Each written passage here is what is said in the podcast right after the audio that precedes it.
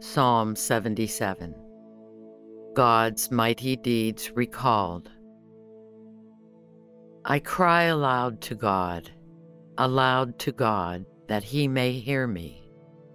In the day of my trouble, I seek the Lord. In the night, my hand is stretched out without wearying. My soul refuses to be comforted. I think of God and I moan. I meditate and my spirit faints. You keep my eyelids from closing.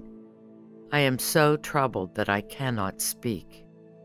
I consider the days of old. I remember the years long ago. I commune with my heart in the night. I meditate and search my spirit.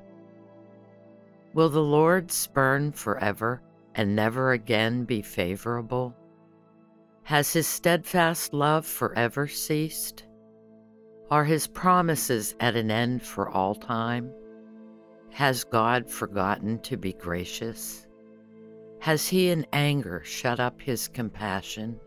And I say, It is my grief that the right hand of the Most High has changed.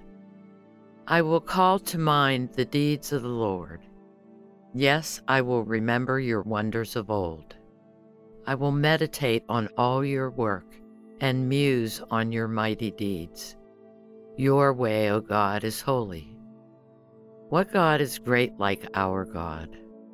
You are the God who works wonders, who have manifested your might among the peoples. With your arm you redeemed your people, the sons of Jacob and Joseph. When the waters saw you, O God, when the waters saw you, they were afraid. Yes, the deep trembled. The clouds poured out water. The skies gave forth thunder. Your arrows flashed on every side. The crash of your thunder was in the whirlwind. Your lightnings lighted up the world. The earth trembled and shook. Your way was through the sea, your path through the great waters. Yet your footprints were unseen. You led your people like a flock by the hand of Moses and Aaron.